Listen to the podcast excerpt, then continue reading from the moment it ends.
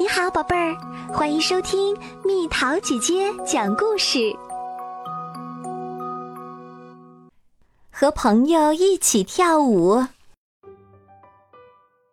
小雅时时刻刻都在跳舞。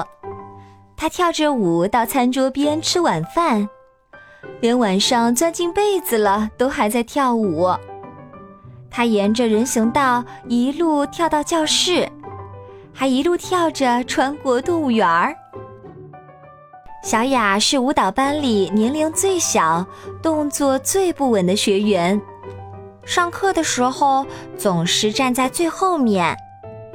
她对此毫不介意，她的脑子里全是学过的动作和姿势：一位、二位，猫跳，猫跳，猫跳。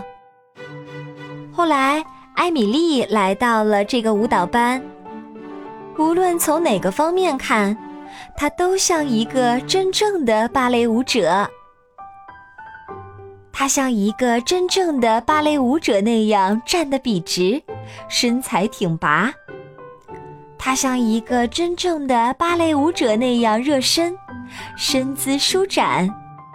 她甚至像一个真正的芭蕾舞者那样走向把杆。哇，他跳得真棒！迎风展翅，小跳，原地旋转。他甚至能做空中打腿跳。小雅从没做过空中打腿跳。真正的芭蕾舞者，小雅的芭蕾熊芭芭拉轻声说道。小雅知道他说的对，艾米丽棒极了。但是。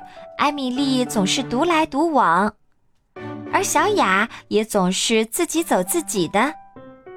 直到有一天下课后，小雅走了穿过动物园的那条路。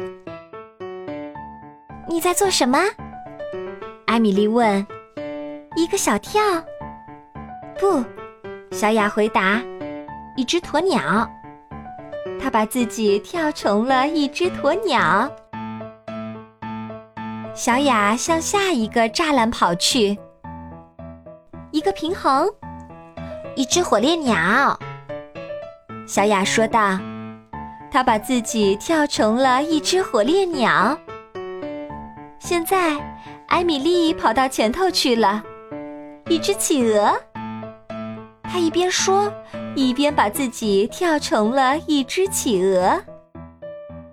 小雅把自己跳成了一只豹子，艾米丽把自己跳成了一只羚羊，她特别喜欢羚羊。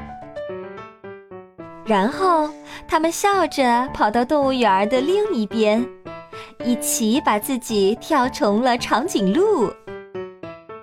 他们跳得上气不接下气，就停下来休息了一下。艾米丽说。现在做一个空中打腿跳，你先示范一下吧。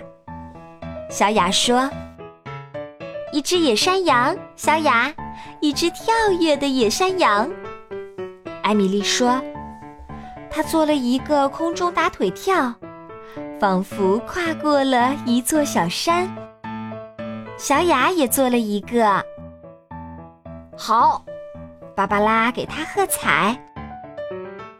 从此，艾米丽再也不独来独往了，小雅也不再自己走自己的啦。有时候，艾米丽和小雅一起跳着舞来到教室；有时候，他们一起跳着舞回家；有时候，他们一起练习，也一起欢笑。他们的老师贝辛格女士注意到了这一点。当冬季演出接近尾声的时候，贝辛格女士宣布：“现在表演双人舞。”小雅和艾米丽走出队列，跳起了双人舞。他们表演了迎风展翅、猫跳、小跳和空中打腿跳。他们都棒极了。